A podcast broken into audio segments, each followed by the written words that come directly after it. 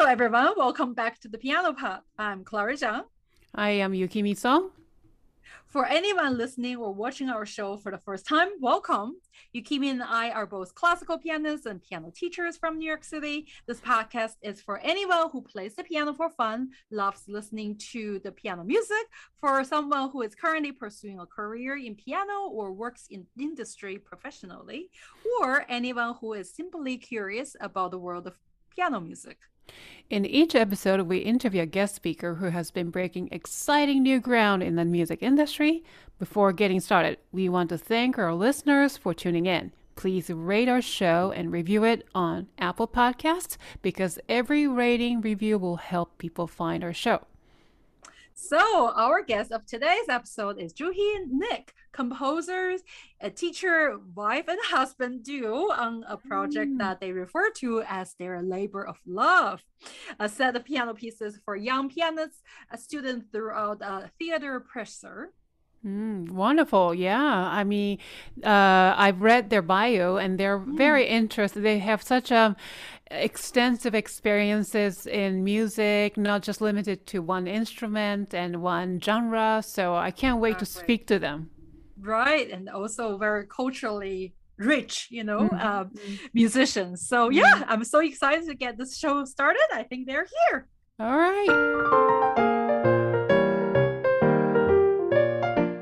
You are listening to the Piano Pod where we talk to the brightest minds in the industry about how they are bringing the piano into the 21st century. We're delighted to introduce our guests of season two, episode 15, Juhi uh, Bansal and Nick Gerpe. Let me start by introducing Juhi, who is a composer, conductor, and educator, radiant and transcendent.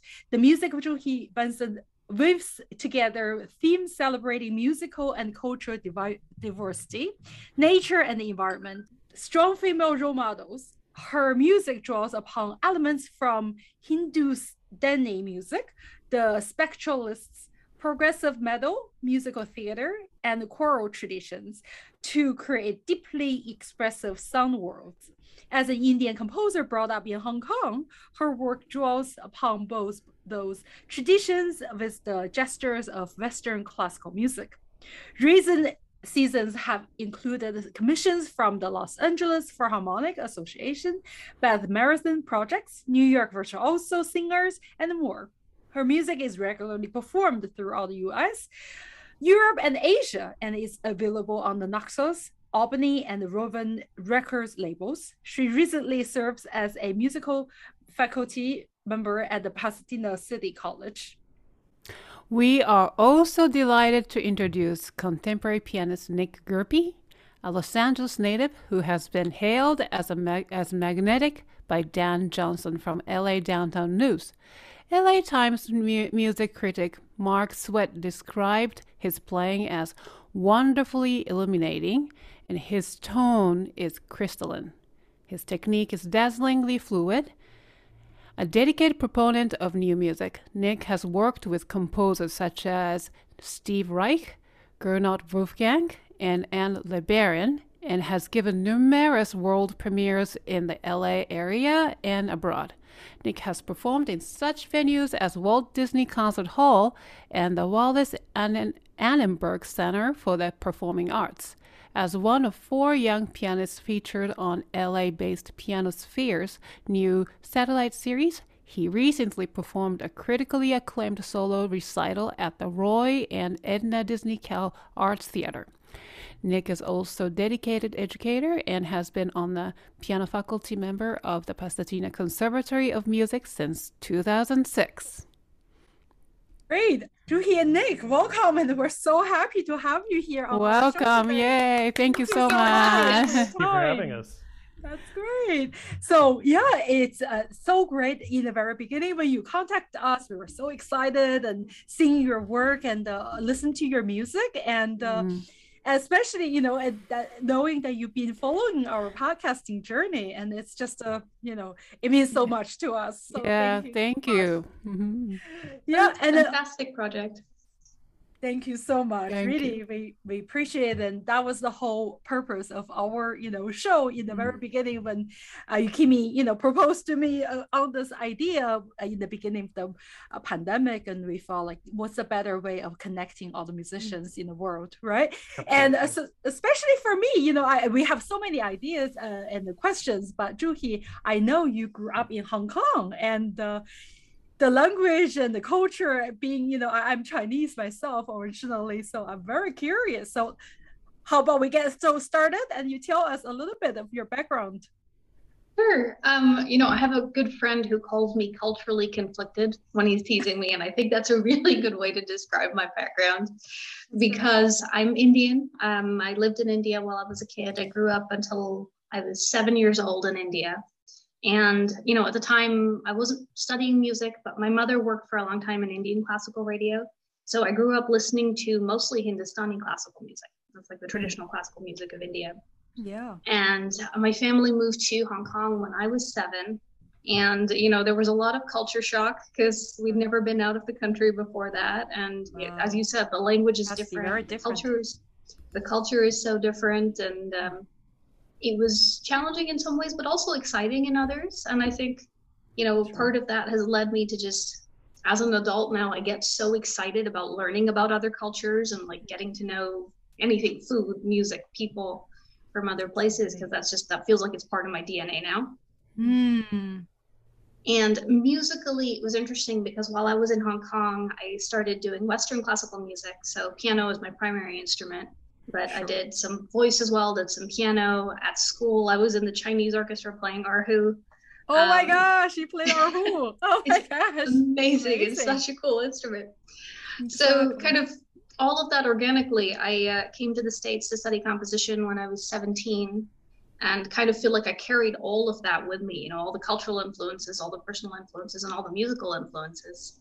Kind of wow. been a composer since, so carried all of that into my work mm, It's really special and unique, you know. Mm-hmm. Yeah, yeah. But I didn't realize you when you came to went to Hong Kong. That's when you started learning the Western tradition of classical music. Wow, that is that is actually really um, in, uh, interesting path to be the composer of you know um, music. But I I've li- been listening to your music and really it's so magical because because of that because of this you know background i think it's just a mix of you know hindustani music with this um, you know western cu- culture western classical and it's just well weaving together. It's not. It's very organic, and yeah, it's not. You're not trying really hard. It's just it really com- comes from your background. That's that's really amazing. So tell us a little bit more about your compositional style, right? So Hindustani music, maybe some Cantonese tradition, maybe sometimes do you get that sort of influence? And then I I read your bio and it's spectralist, spectralism, and uh, and a progressive metal, whatever. The and Cora. yeah, but listen to your music. It's so much variety of things. I, you know? I know. It's, it's so cool. So your your the way you're thinking of music is uh, probably it's the sound first, right? Because me, I'm a very stereotypical classical musician where we think of uh, tone, phrase, but it, that's not the case. So tell us more about your compositional style. Sure. I mean, you know, it's almost hard to describe. That's one of the tricky questions. How do you describe music without the music? Mm. But um, for me, the process it changes a lot depending on what the exact piece is that I'm writing. So you mentioned this idea of starting with sound. That's absolutely true. So I'll give an example. One of the recent pieces I just had premiered a couple of weeks ago was an orchestra piece for the Oregon Mozart players. And for me, music usually starts with some kind of inspiration. So for this piece, that piece in particular, um, it was hearing humpback whale song underwater. That uh, a few years ago I had been diving, and it was the most incredible experience hearing them sing. Because um, you hear it through. What was magical about it is that it's not pure song. It's through the sound of the water, right? It's through moving water. It's through kind of noise from fish eating, which are incredibly noisy. I never realized that till I started diving fish eat. They're very noisy. Amazing. Um, wow. Um, but so kind of starting with that and trying to decide how to put it into music. Hmm. And that led me to a couple of things. One is I wanted it to be kind of an immersive experience for the audience. Hmm. So that particular piece was for the orchestra, but we decided to pull out a couple of string quartets from the strings to surround the audience. Kind of, that's in some ways a spectralist technique, not exactly, but a little bit. Kind of this idea of creating sound and an immersion around you. And then for that piece in particular, and I'll admit I find excuses to lean a little bit into Hindustani music just because that is so much a part of what I grew up with as well. Mm. But in that piece, I wanted to do some things that were kind of evocative of whale sound or whale song. So kind of, wow. you know, I thought normal melody, like Western melodies would feel too normal. Mm. You can hmm. certainly do that, but it, the whole point is that they're coming from a different creature. It feels very otherworldly when you feel it. So I try to lean into some of the ornamentation, particularly in the mm. really long glissandos you get in Hindustani music. And for most of my projects, it's something like that. You know, you kind of you figure out who you're writing for, what the initial inspiration or prompt is. And one of the things I love about being a composer these days is that there's this freedom that you can pull on anything and everything. Mm. So you can think about the melody and the harmony first, and sometimes I do that. But other times you're thinking about, well, what kind of sound effects or what kind of gestures or what kind of immersive things. Um, it's, it's, it's amazing. It's kind of an adventure with each new piece. It's just such an amazing thing that you are able to draw inspiration from say you know the water right? So that's you know and then i i believe i remember at our pre uh, interview you were saying that you start off with just as a pianist and then later on you start a composition. That is you know really really cool. And now you know I, i'm also curious nick um you know obviously we want to hear a lot from you as well but uh both of you working together do you guys inspire each other? Or you know nick what was your background like well um I don't have the uh, international cosmopolitan background that uh, it's all right. he does. I'm actually bringing uh, Americanness. uh, yeah, pretty much. You know, so I guess uh, in a way, I'm a little bit of a uh, stereotype uh, of um, one of my friends from uh, New York gives me a hard time. He's like, you know, you LA people, you're born there and you never leave. Um, I'm actually a, a, local boy. I uh, was born and raised in Pasadena, and oh. um, I went to USC for, you know, all my undergrad for my master's and my DMA. Um, when I was a kid, I grew up um, listening to music, but not so much classical. I mean, my dad mm-hmm. has always been, uh, for as long as I can remember, a, a you know guitarist, and mm-hmm. um, mm-hmm. so I remember you know listening to him play, and he would play a variety of stuff from fingerstyle to mm-hmm.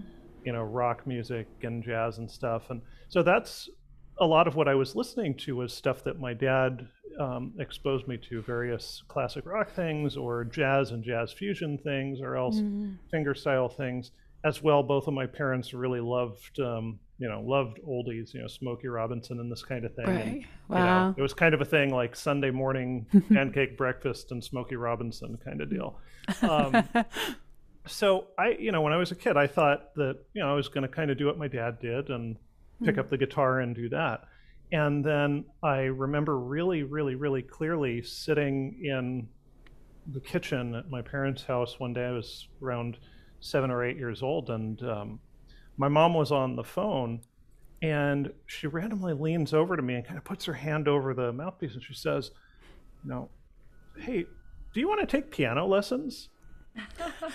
said, sure random mother so. questions, right? And, well, the the random question came about.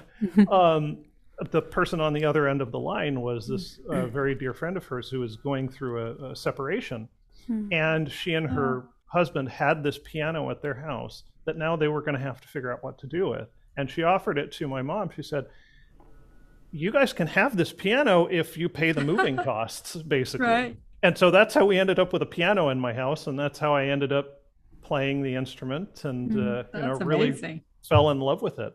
Mm. And um, you know, my first piano teacher, um, he was a jazz pianist who played classical music and taught the the standard repertoire. Mm. So you know, then again, it became you know I became acquainted with classical music, but I really thought now, okay, well, I'm studying with a jazz guy. I like jazz.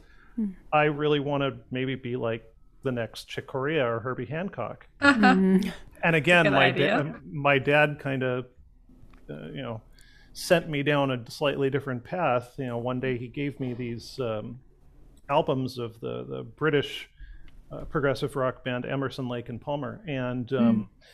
the center the the the Keith Emerson was the mm. um, the pianist and keyboardist. And what was amazing to me was not just this trio's incredible original compositions, but also their transcriptions of mm. folks like Bartok, of Ginastera, mm. of Janacek, of Copland. Sure. Um, and so the first time I heard any of these things was through this incredible filter of you know ELP's electrified rock transcriptions, right? And then I, you know you look at the the program notes and you're like, mm who is this Bartok guy? I'm going to go look this up. And so, mm. you know, down the rabbit hole we went, mm. and I go and listen to, you know, music of Bartok or music of mm. Ginastera. I mean, I'm sure you two know Ginastera's piano solo music or like his piano concerti. They're mm-hmm. amazing. And right. so yep. I just, mm-hmm. I thought, I heard this stuff and thought, okay, now I figured it out. This is what mm. I want to do. This is what. Oh. Mm. So. Yeah, it's always that one thing. And, but oh, so one thing led to another, right? And that makes really who you are as a musician too. And that's yeah. very interesting, especially uh, you guys both have very um, different backgrounds, but just meet in the middle, like Western, I guess, classical tradition. But you are finding your own way of expressing yourselves through that tradition. So I, I really want to know more about that. Juhi, I want to know more about this project that you've done maybe a couple years ago, Waves of Change and I watched the video clip, and it's just uh, it's incredible because uh, I watched it, but the experience that I I went through through that video clip with the music, it was just uh, I can't quite describe. Emotion just came to to it first, and I watched it again just before this interview, and I didn't realize it was about the surfer facing the wave because surfing is about facing the wave and overcome, right? And I'm not a surfer, so I'm not quite sure. But she tries a few times, and then toward the end, I mean, it's a, a little spoiler alert, but she's in the middle of the ocean, so it just tells me something. But please tell me about the story, what the background of this video project first. Sure. I mean, it means a lot to me that you enjoyed that, so I'll just say thank you 1st mm-hmm. for that. Um, this was a piece I wrote during the pandemic. I think this would have been early 2020 uh-huh. when everything was getting canceled left and right. And, you know, right. all the local series had to just, anything you had planned live was suddenly just mm-hmm. gone. Mm. Um, there was an opera festival called the Prototype Festival in New York. They reached out to me, and it was 13 other 13 composers in total, so 12 other composers, mm. um, because they had decided to pivot given the, the limitations of the pandemic, to build kind of a digital festival, basically. Mm-hmm. And they had chosen three themes. I think it was identity, fear, and loneliness, kind of topics that were coming up a lot during the mm-hmm. first part of the pandemic. And they commissioned each of us to create a small piece. And we mm-hmm. had kind of a budget to work with, and then we could do whatever we wanted to. Mm. So for me, you know, I remember thinking about this idea of identity Mm-hmm. And what came to my mind with that as a prompt was um, there's this group I had volunteered with a few years ago called the Bangladesh Girls Surf Club. Mm. And they've gone through a few name changes since then. Mm. Um, but they started as the Bangladesh Girls Surf Club. And I just, I remember this story was so powerful to me. Uh, basically, it is in Cox Bazar, which is one of the longest stretches of beach in the world and also one of the poorest parts of the world. Mm. Um, it's kind of it's a culture where girls are normally married away between the ages of 11 to 13 because their families can't afford to feed mm. them, can't afford to support them. Girls don't get an education, and there was this group of girls walking on the beach one day selling trinkets as they do, and they saw a lifeguard surfing, so they asked him to teach them. Mm. And from that, it turned into not just surfing but also a school for the girls so this was the first time they were getting any kind of an education. Mm-hmm. Um, it was also food aid for their families so that mm-hmm. the families are not feeling pressure to marry them away so early. Mm-hmm. And kind of, it was interesting because surfing opened the door for these girls into all these other things. I mean, they're thinking about now, some of them are talking about becoming doctors and lawyers and going to college, things that were unthinkable even a few years before. Wow. So this was like I mean, it was incredible. And the girls are so brave and so strong. And there's mm-hmm. still a lot of elements of culture clash there. It's like they're really brave for chasing this, mm. but they're still in a society where they're not allowed to, you know, they get yelled at every time they go in the water. Um, mm. They've been locked out of people, their stuff has been stolen because people think it's so inappropriate that these girls are just choosing anything for themselves. So mm the inspiration there for the piece was that. And I wanted to do something that, as much as possible, would make the audience kind of feel something mm. about this girl's story because it is so unique. Mm. You know, it's not something I think a lot of people have a lot of entryways into understanding, but maybe we could make music to make them feel something of that. Mm. So the main idea of the piece was, and we filmed it here in Los Angeles because that was kind of it was COVID. Nobody could go right. anywhere. Right, right. Um, and the music features in the foreground there's a western soprano and a hindustani soprano. Yes. mm-hmm. and they have the same text but I, I, wanted to kind of embody that sense of culture clash. So it's the same text but treated in two very different ways in the two voices. Wow. Wow. Really? That's then the video came later or did you try to match your uh, music to the video? How did it work? That's a great question. We kind of did them side by side Mm-hmm. So it was such a collaborative project. The videographer I was working with, he saw my initial storyboard and he heard the music. So it was interesting in that the music came actually first, if anything.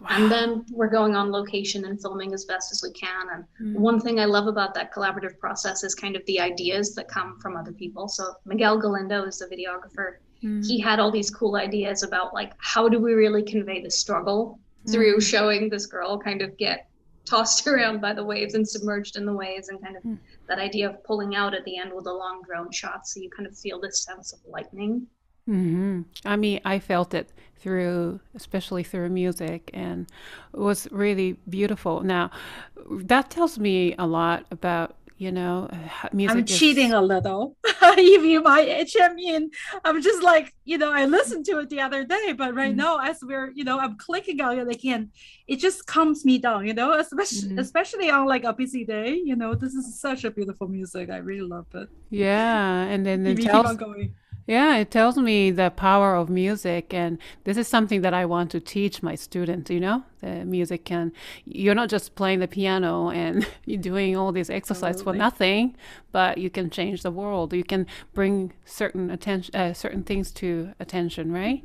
So, well, that's good. And then also, I want to know about the another project that you've done. It's an opera. I, am very curious to know about uh, Ada Lovelace. And then uh, when I was going through it. Uh, the name of the opera is Edge of a Dream.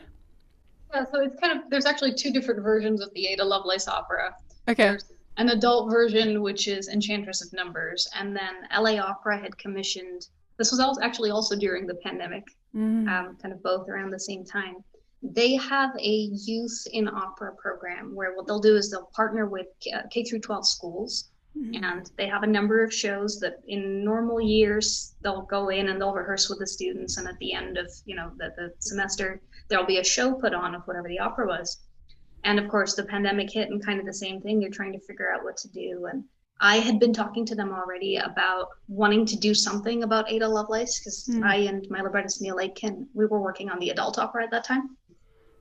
And you know, they reached back out once the pandemic hit and they're like, this sounds like a perfect project. Can we do it in a version digitally? Mm. So if I go back a step, Ada Lovelace, for anybody who doesn't know who she is, is this fascinating character. Mm-hmm. She was um, a young woman in 19th century England, like mm-hmm. 1830s, 1840s, who was a very gifted mathematician and um, inventor. And mm. she's sort of credited for writing the first algorithm Mm-hmm. And I thought, you know, I started when I was at college first. I was doing a double major with computer science, which I wow. didn't finish because piano, you know, music is just so all encompassing. But mm. I remember doing those classes for a couple of years and still never having heard of this woman. Mm. And I wow. thought how strange it is that you can be mm. in that field and still not even know her name, you know? Mm-hmm. So I wanted to use it since we were writing something for children anyway to kind of give girls who might be interested in STEM specifically a role model for that. And then more broadly, Ada's story, I think, is about kind of having the courage to be yourself no matter what the world around you is telling you that you should be. Mm. So it was actually really fun. I'd never done a youth opera before that. Um, and then it was interesting because everything was being rehearsed over Zoom. So all these issues of like delays, they're coaching these students, some of whom have never sung before. over Zoom and teaching them how to record. And I think finally they made a graphic novel version. The students took photos and they had mm. an artist kind of turn these, stylize them and turn them into black and white. But uh, wow. I thought it was the kind of thing Ada herself would have appreciated because she was like so far ahead of her contemporaries and seeing what you right. might do with computers. Mm, so yeah, exactly. Yeah, she's the one who basically thought of computer as not just a computing machine, but like being able to use it in on in our, on a daily basis, right? Yeah, and yes, then exactly. yeah, I'm I'm studying a little bit of, about you know uh, blockchain and crypto and things, and then uh, one of the platforms uh, it's called Cardano. Uh, they named their uh, big um, you know crypto coin as ADA, ADA, because uh, to you know name after named after Ada Lovelace, and I was just so curious about how come did you uh, make the opera out of her name? So now, Nick, I would like to know. I mean, first of all, as a you know husband and wife, uh, I guess you guys are not duos. I mean, do you play together, or do you ever do any collaboration together? Or uh, I know you guys wrote a, a series of uh, children's book or music for uh, younger students. Is that right? could you guys talk about a little bit more? Yeah. So as far as playing together, I think we've only ever actually played a piano four hands piece a total of one time.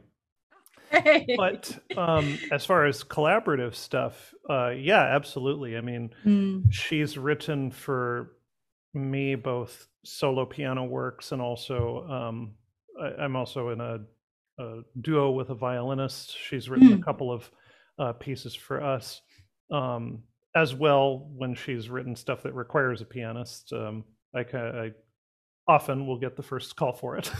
right. and um, you know, I commissioned her recently to uh, write a piece as part of um, a uh, a project I'm working on. Mm.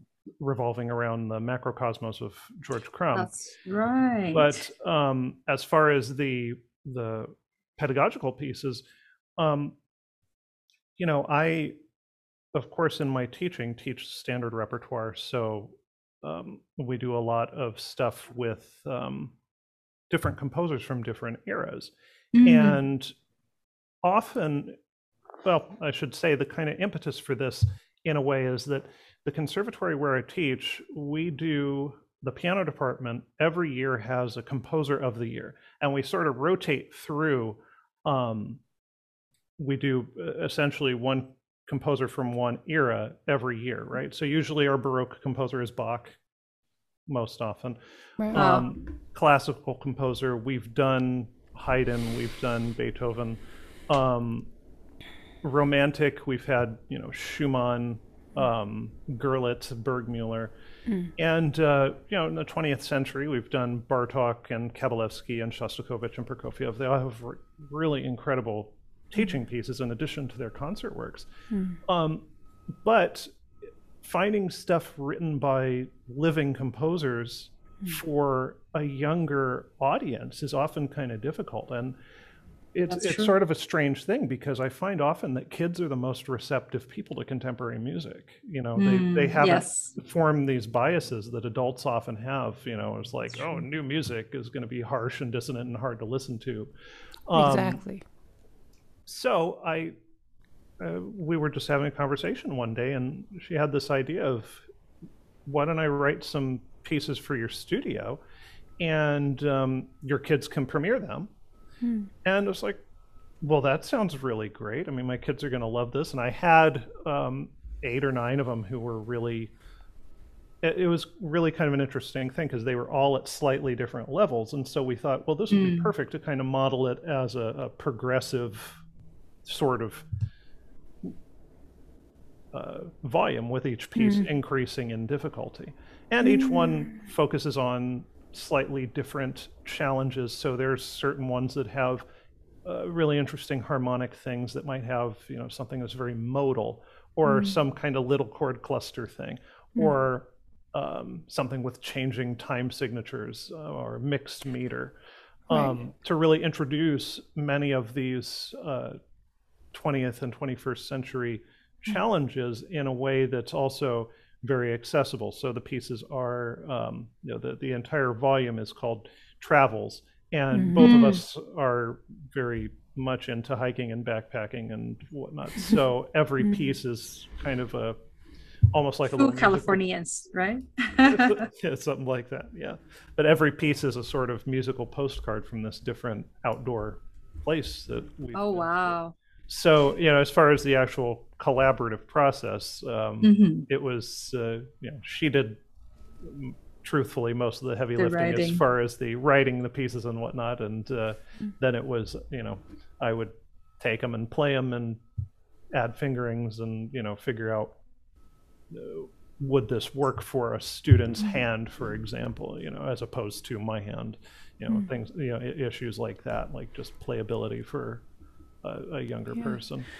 That's great. You know, the other day we um, locally we had this teachers meeting, and then I attended. There was this uh, workshop about contemporary and also diverse uh, pieces by diverse composers, and then she was giving us the presentation, and then she assigned us like audience like to create a an like an hour an hour uh, p- uh, program where you in you know you're encouraged to insert a lot of uh, compositions by contemporary composers or composers of color and whatnot Women and then- composers. right female Also. composer basically diversity right and then but i want you to create we want you to create the um, uh, the program for intermediate students and they immediately i raised my hand i know this composer Juhi Bansal. That's And right. then she has this series of, you know, We Piano so Pizza proud. Yeah, yeah, we were so proud. so,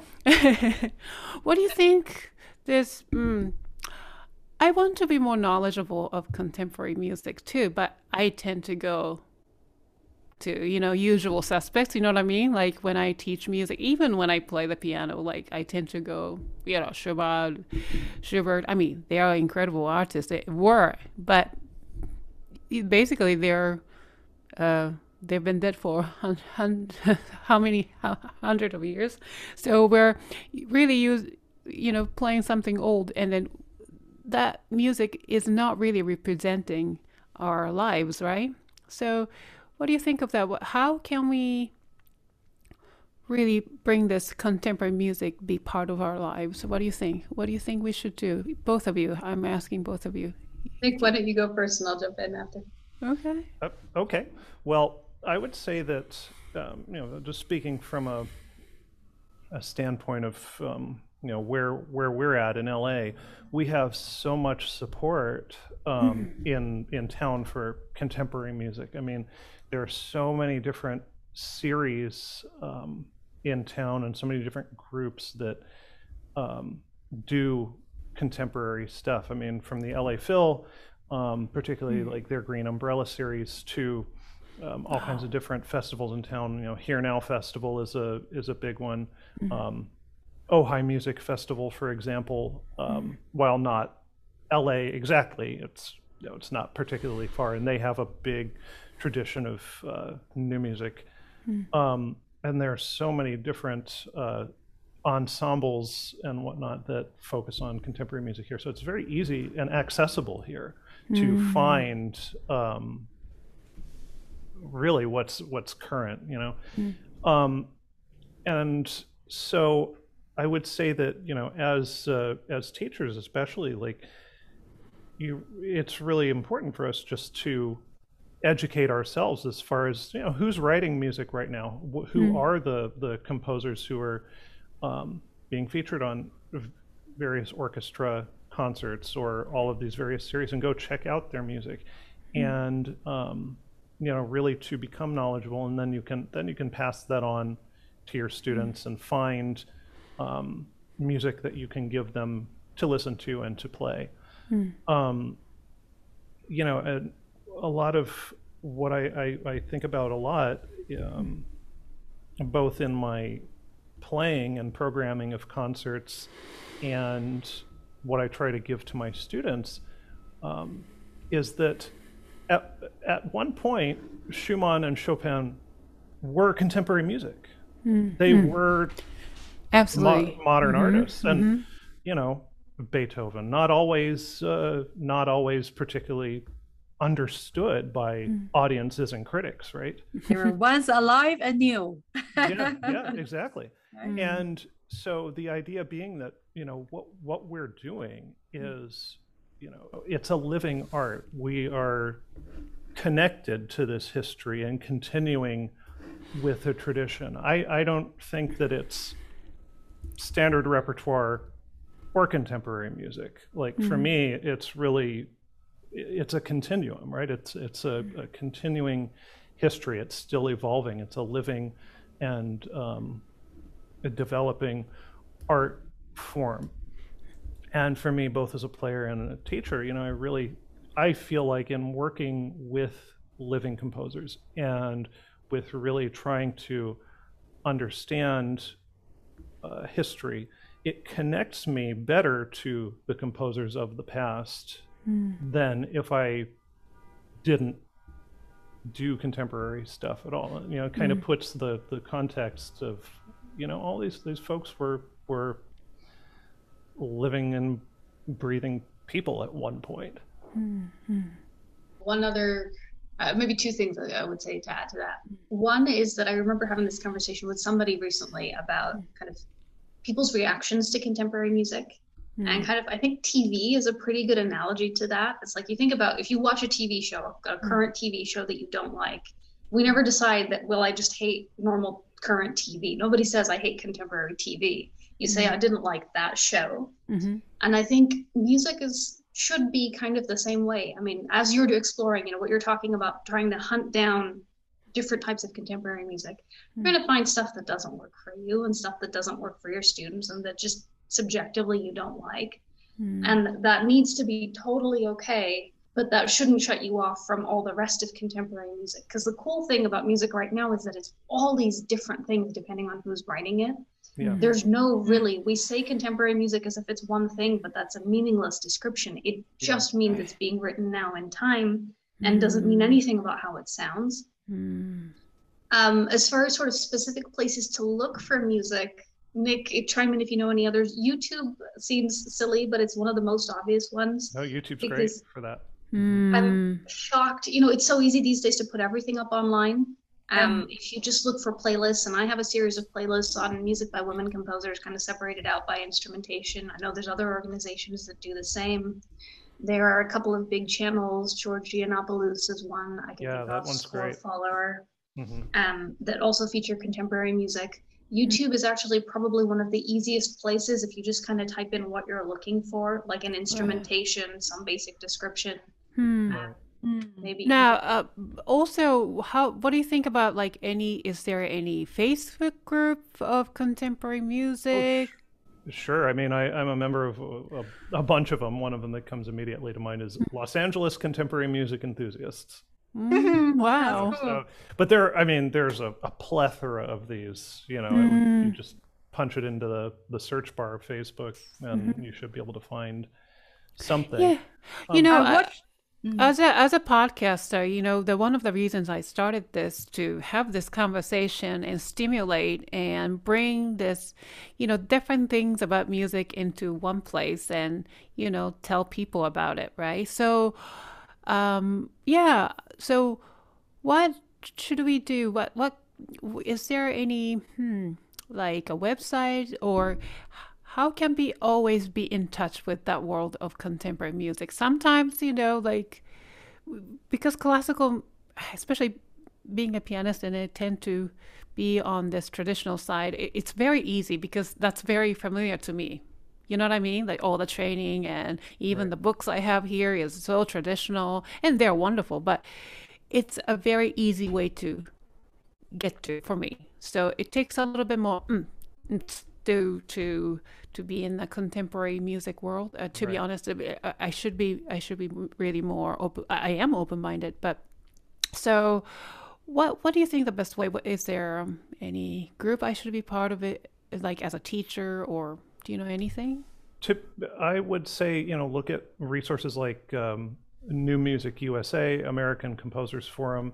New Music Box, all of these are good places to kind of get a like general sense of what's going on.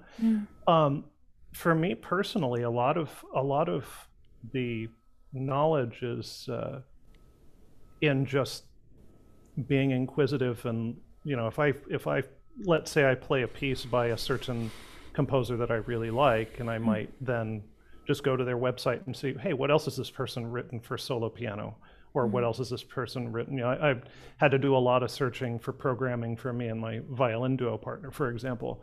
Hmm. And so you just kind of go hunting for stuff. And uh, I would look, I would look also at you know pianists who do a lot of contemporary music. Look at what they're programming on their concerts, and make lists of these composers for yourself. And you know, now, the nice thing is nowadays, basically everybody has a website and a Right. YouTube channel and maybe a Vimeo. You know, all these. And also just social media. Yeah, social media in general. It's, so it's really easy. You know, I I just you know on my computer, for example, I have a uh, a couple of files. It's like piano solo repertoire wish list. You know, it's like Mm. you know this. The, I you know I might go to a concert and hear this composer's music and go check it out and find that oh wow they have X Y Z A B C things for Right. my instruments or a Mm, group I might be playing with.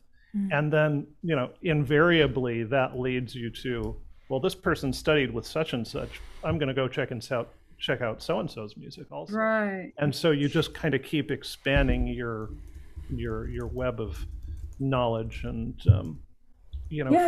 for, for me a lot of it really has you know there are absolutely these resources but a lot of it's just going and uh, hunting these things down but i mean it's with as many resources as we have with social media and just search engines and, and stuff it's it's really really quite easy to Mm. find I Right. think, you know, it does sort of bring up an interesting point, though, Yukimi. You're right. It takes extra work often Mhm. to find Yeah. the contemporary things.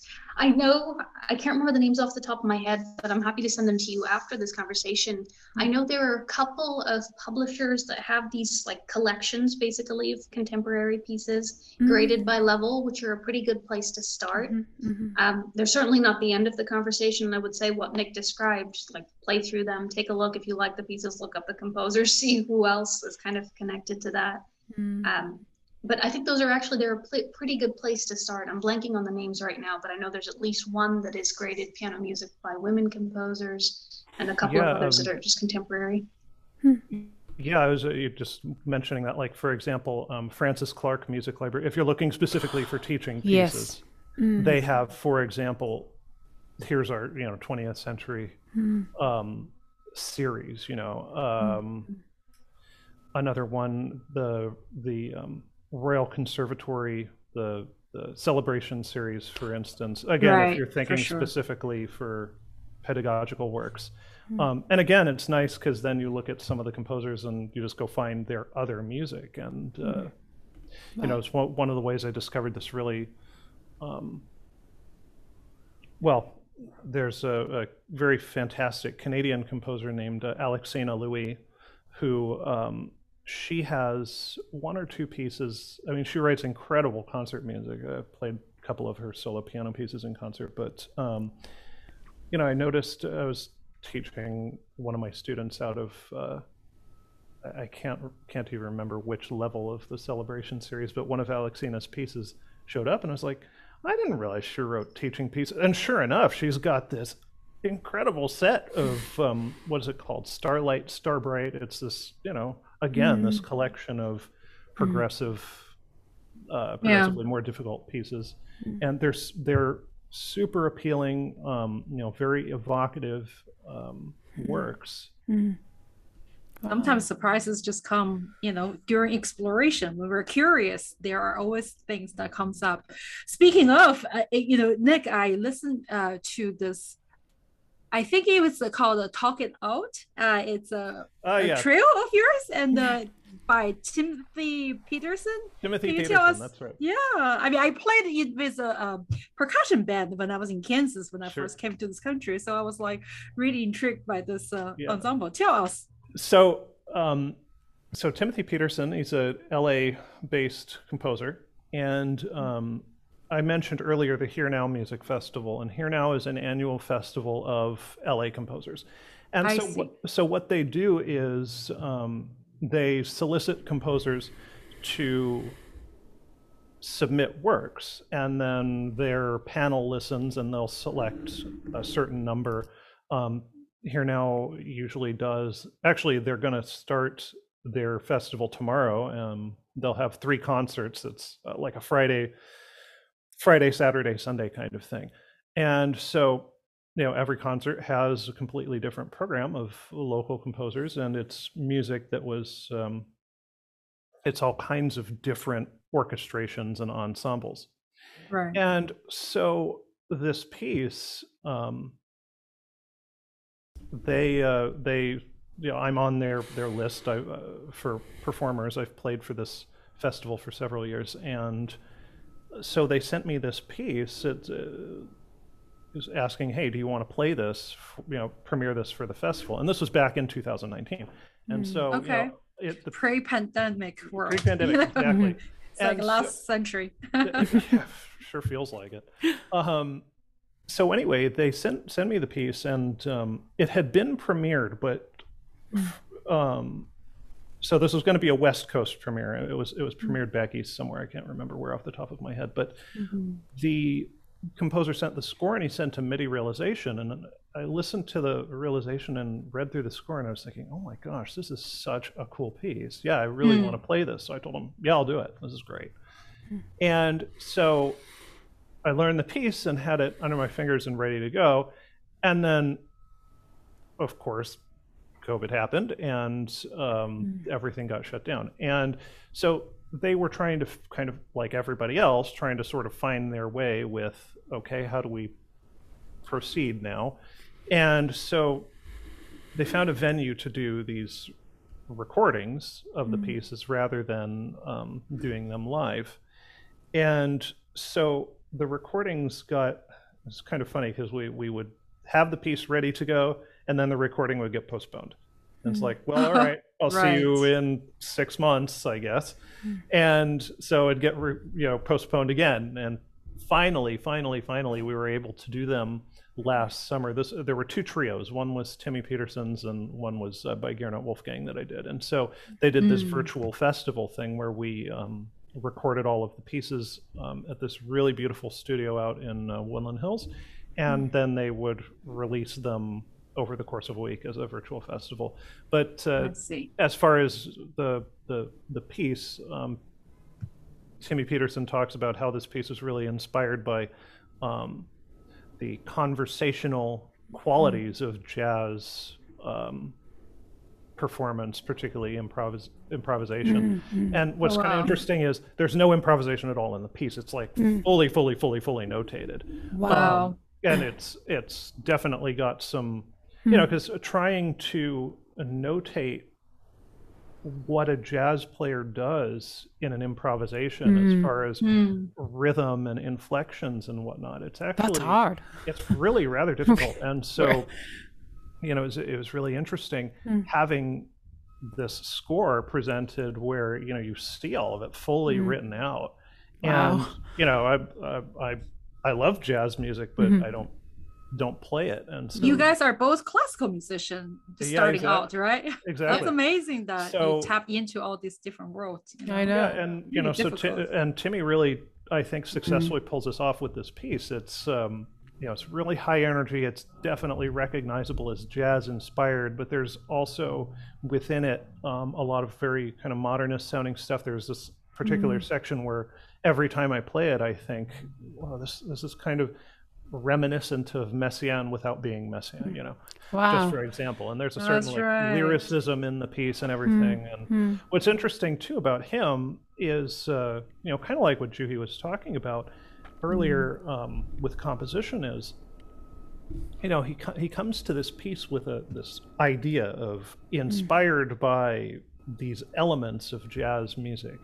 Um, but kind of anything goes. And so I'd listen to some of his other pieces for voice and piano, for example.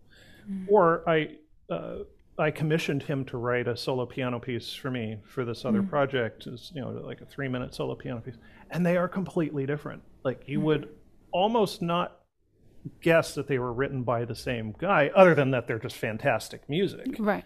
Uh, you know, there are a couple of little harmonic mm. things that you, you detect. Oh, okay, here's yeah, okay, that is that is him. But um, they're they're equally well crafted and equally successful compositions, mm. but the stylistically night and day mm. different. And uh, you have such a extensive background, you know, like I, I, but when I watched that video, I thought you you can actually play the jazz music. I thought you were improvising. well, that's, it, I thought you were a jazz uh, musician. Uh, yeah, yeah, until you told me. That's so. very high praise because uh, yeah, I'm not a jazz player, and I uh, mm-hmm. you know I don't even. but you really capture that. I think because you were listening to different uh, kind of music growing up, and so it shows. But I also, yeah, yeah, exactly. So I also want to find out about your influence by George Crumb, right? So you have this project of Makrokosmos 50 uh, to celebrate the 50th year uh, of that uh, uh, volume one. Volume. Right, and I was listening today on YouTube, Macrocosm number ten and eleven on YouTube, play, performed by you. So, um, tell me, just tell us briefly about the project. Sure. Well, George Crumb has been one of my favorite composers for a long, long time. Um, when I was an undergrad, I, I, got turned on to his music, and um, particularly um, there's a, a, trio for piano, cello, and flute called Vox Balaenae, the voice of the whale, mm. as well as a, a solo piano suite. Uh, it's a seven movement piece called A Little Suite for Christmas. Mm. And I listened to these pieces and played them, and the sound world that he creates is just so mm. unique and hmm. individualistic, mm. and it's incredible. I mean, he was really a pioneer as far as um, utilizing the full um, color palette available to the piano, particularly as regards um, extended piano techniques, right? So mm-hmm. playing inside of the piano and doing mm-hmm. all these different effects, um, right. you know, right. plucking the strings, strumming the strings, mm-hmm. harmonics, muting, all that good stuff. In addition to all these theatrical things that he asks for you to do, like whistling or chanting or shouting mm-hmm. or moaning like a ghost. yes, yes. um, so I've, you know, ever since I heard it, I just fell in love with this sound world and this piece in particular, Makrokosmos Volume 1. So when I was a, uh, a doctoral student at USC, one of, well, I should say one of the faculty at USC and mm-hmm. one of my inspirations um, there was uh, Dr. Stuart Gordon. And oh he, yes, he yes. was not my primary. He was not my mm. primary teacher, although I, you know, I took several classes from him. You know, he taught mm. the piano literature classes. Right. I, I used to have his book, textbook. Yeah. Uh-huh. Yeah, yeah, absolutely. Exactly. So you know yeah. him. Mm-hmm. So, you know, I, I, I, don't know if people quite realize this about Dr. Gordon. I mean, because you know his his knowledge of the repertoire is just encyclopedic. I mean, right? He's forgotten more about music than I'll ever know. Mm. Um, so you know, he edited um, and put out his edition of like the Beethoven sonatas, for example. But he's also a complete master of this piece, Makrokosmos One, and he's studied it with mm-hmm. David Burge, who is the pianist yes. it was written for. Yes. And so I'd heard him play it at USC, and I was mm. just like, "Oh my god, I gotta, I have to play that. It's amazing." Mm. And so for my doctorate, you know, we had to at USC we do DMA, so we have to do a, a lecture recital. And so mm. I was, I decided I wanted to do this piece, and mm. um, my teacher said, "Well, go study, go take a semester and study it with Dr. Gordon. You'll never get a better source for how to do this right. piece. And so I did. And um, so it was amazing, like kind of, t- you know, being able to to not only study with him as he's an mm. incredible teacher, but um, to kind of have this progression of you know mm.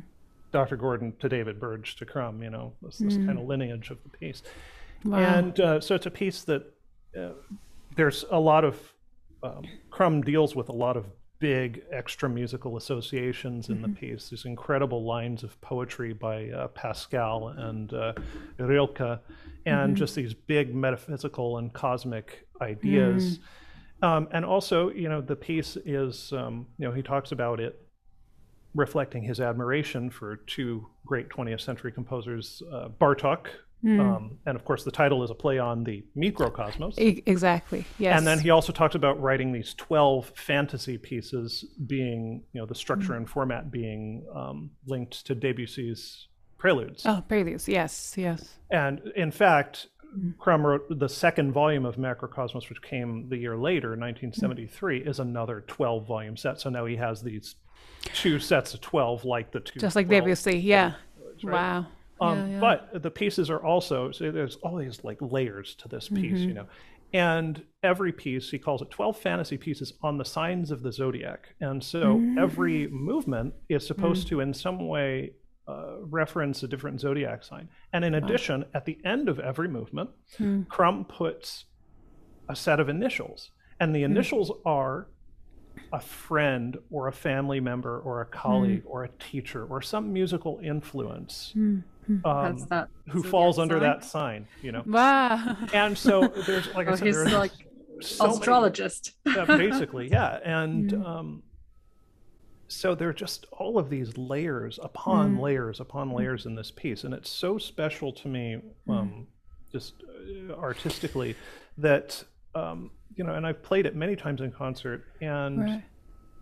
So then, right now, so currently, what's this project like? So, uh, so yeah, so the mm-hmm. project is basically that the piece was written in 1972. Mm. And so, to commemorate the 50th anniversary of the mm. composition of the piece, what I decided to do was to commission um, 11 composers plus me to each write uh, one movement musical response to a movement of the original. Wow. So basically, what I did is to ask um, these composers and say, and basically give them free reign. Say, you pick a movement, mm. and as soon as one person claimed a movement, then that was it. Then this mm. person is doing this movement, mm. and so by this process, then I had you know twelve composers each writing.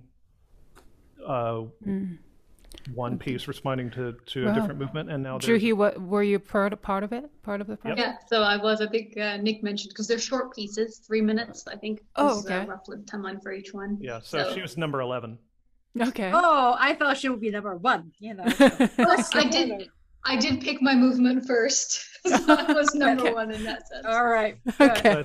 But, um, so yeah so now there's you know so we have this now complete mm. new cycle of 12 pieces wow. that complement the original. And so the program that I've been touring with and mm-hmm. that I'll mm-hmm. record next month is uh, the first half is the original volume one of the Makrokosmos, and mm-hmm. the second half is these 12 new pieces. Incredible. And Juhi was your number 11 Sagittarius then? I don't remember which zodiac sign it was. That's awful. Gemini.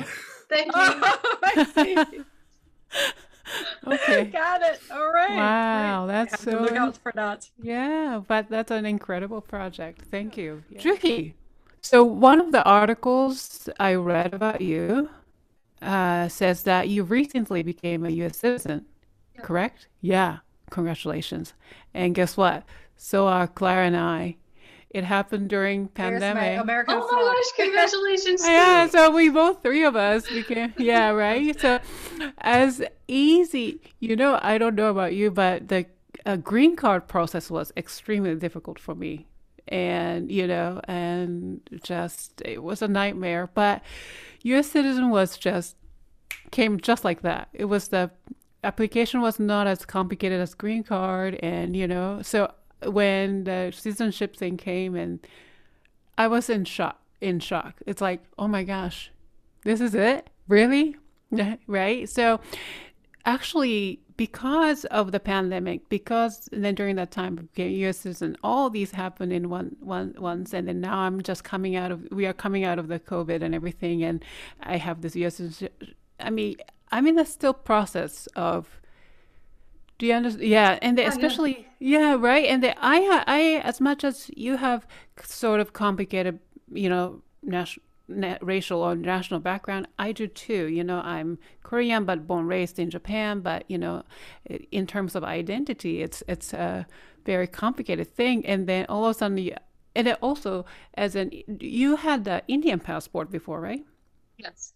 did you have to give up your Yes, basically. The short answer is yes, because India doesn't allow dual citizenship. There's kind Right. of a, it's a different name. It's Mhm. not quite a passport, but sort of like it. Hmm, right. Well, for, me, Korean, I was born raised in Japan, but I have a Korean passport, uh, so I had to give it up. So I know it's a very, very strange thing, and then it became a U.S. citizen, and, then it's just a very simple thing. I be, just became this one thing. It, it's I'm still kind of adjusting to it.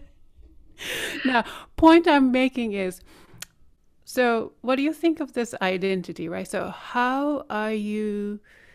Is it affecting you as a person with such uh, creativity and how is it going to i don't know and the one wonderful thing about being america is the freedom of expression and um, it's limitless right so what do you think of that what do you think are you how are you processing it Eh, as a person and as an artist I think that's a good question. It's a complicated question. I I mean, so much of it, and I don't know, if this was the same for you. So much of it is kind of pragmatic things. You know, I used to worry all the time about, well, how far ahead can you plan anything? Can you plan projects? Can you plan life? When mm. you don't know if in one year or two years or less, you might just have to leave.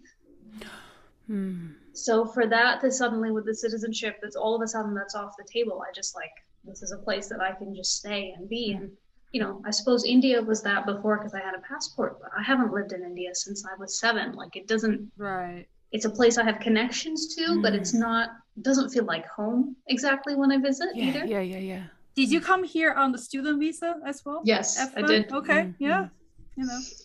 So you know the the whole process of like Yep. TSA with a student visa and Mhm. walking in with your international papers and like yeah, you know, I've had students worry about suddenly when money becomes a thing, it's not just worrying about money, but you're worrying about having to go home. And Mhm. like if your grades start to slip, suddenly you're again like Mhm. everything is so tight and tightly together. One huge thing for me personally with the citizenship now as an American citizen, I don't have to keep worrying about that.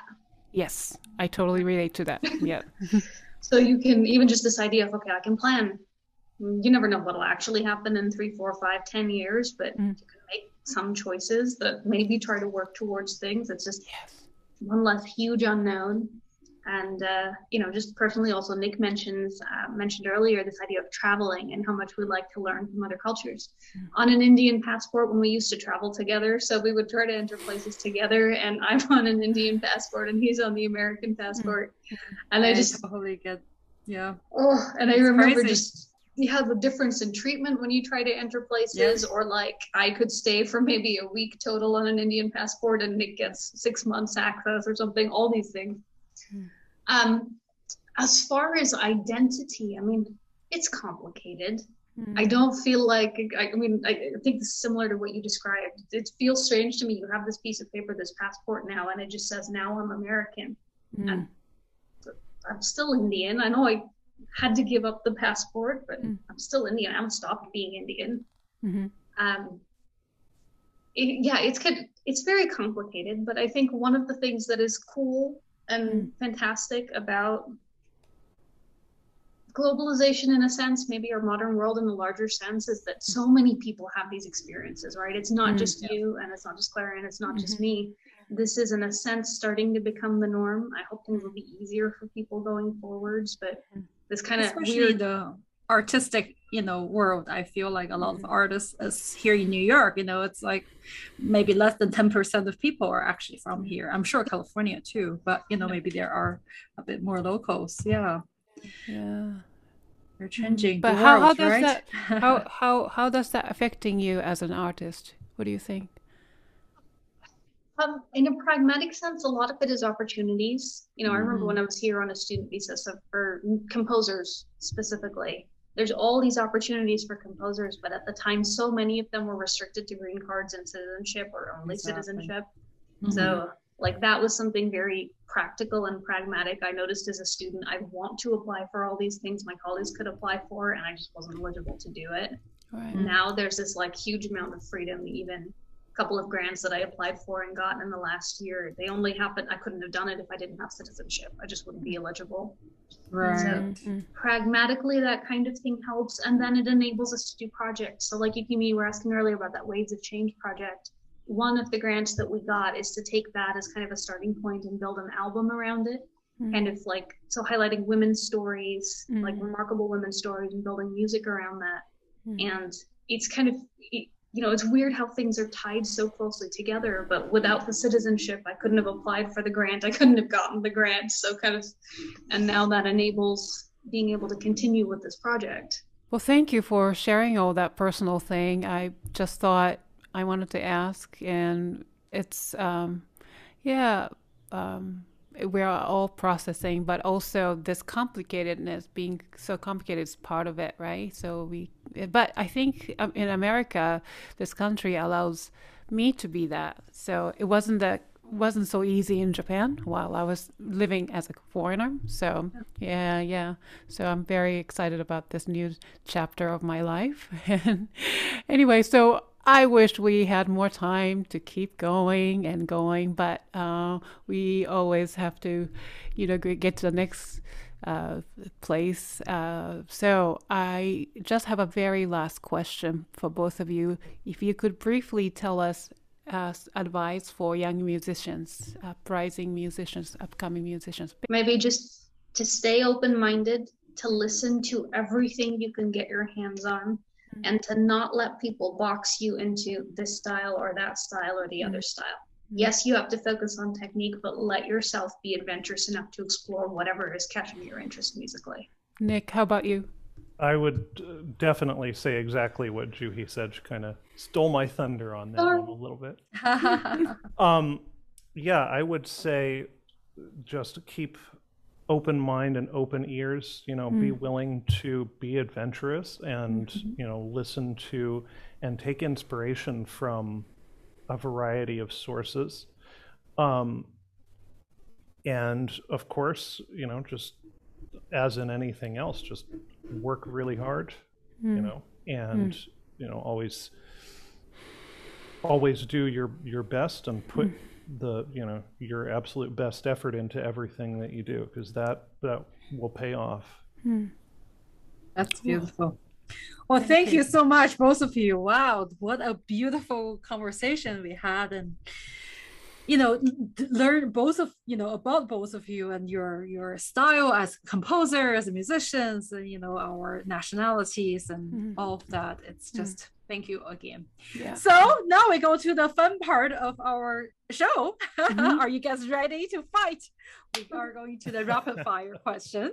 Okay. And so me and Yukimi each will ask a question and then we would ask you to answer it as quickly as possible. So just shout out your answers, whoever think of first. Okay. So are you ready?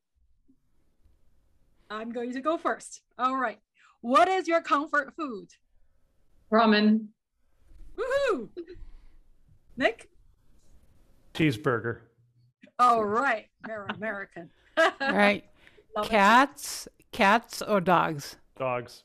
Oh, I used to love cats, but I'm allergic, so I kind of have to say dogs by default. right. Okay.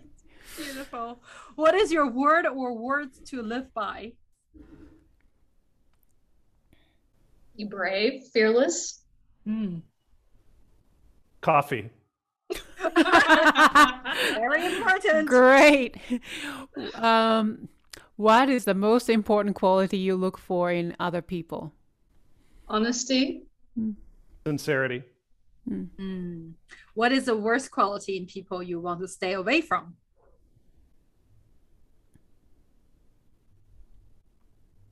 Dishonesty, okay. lack of integrity. It's okay. Uh, I'll, I'll, I'll, I will. Uh, I'll take that one. Yeah. Okay. Lack of integrity. That's right. Okay. Great. Well, you guys are good. Combination. Go ahead. So, oh, it's me. Name three people who inspire you, living or dead. My teacher at USC, Bernadene Blaha. Mm. Um, George Crumb. All right. And I would say George Washington. Great. All right. Gosh, only three, Yukimi. Okay, off the Yes. top of my head, um, Malala, Jane Goodall, and maybe the Bangladesh Girls Surf Club. I'll put them in as a collective. Okay, Beautiful. Wonderful. Love that. Name one piece in your current playlist. Hmm. But John Harbison's Mirabai songs. Mhm. All right. Another John composer. I was uh, just listening to Road Movies by John Adams. All right, John Okay, Adams. Yeah. Very Wonderful. cool. hmm Name one book title in your library. Listening to Whales. 1984. you get only one piece or song to listen to for the rest of your life. What is it? I'll do John Adams, uh, excuse me, John Luther Adams, Become Ocean, just because it's so long. Okay. Who? Man, this is a tough one. I know. My goodness. Everybody hates it. You could do the ring cycle. You can borrow my like length theme. There you go. I'm tempted to say John Cage 433. yeah. That's right. That's Yeah, not the that's a first good time one. someone printed out, but very good one. Good, good, good answer. All right, the last question. Music is blank. Fill in the blank. Amazing. Great. Amazing. Nic, Life. life. All Right. right. Ding, ding, ding. That's it. Woohoo! Wow. You won. Great. Good job. well, now Nic and I can fight over who actually won. well, you can fight tonight. Yes. Thank you so much. So Thank you, guys. The episode of the Piano Pod. Thank you, Juhi and Nic. Thank you. uh, for joining us today and sharing your stories, your Mhm. insights, your expertise. We want to encourage our audience to check out Juhi's website for her uh, latest projects at the juhibansal.com and Nic's uh, Makrokosmos 50 project at his website at the NIC. Uh, Nic Gerpe. Uh, I still cannot say your last name. Why did you say it for me? Kirby.com. The links are listed in the description below. Thank you to our wonderful audience and fans for tuning in. If you enjoyed today's episode, please rate and review on whatever podcasting platform you use. If you're watching us on YouTube, remember to hit the thumbs up button and be sure to subscribe to our channel. You can also find us on Facebook, Twitter, Instagram, and LinkedIn. The links are in the descrip- description below. If you're interested in being the guest or recommending someone to be on our show as a guest, or if you'd like to sponsor, collaborate with us, shoot us an email at thepianopodnyc at gmail.com or send us a DM via social media. We will see you for the next episode of the Piano Pod. Bye, everyone, and thank you, Nic and Juhi. Thank you, thank so, you much. so much for joining us.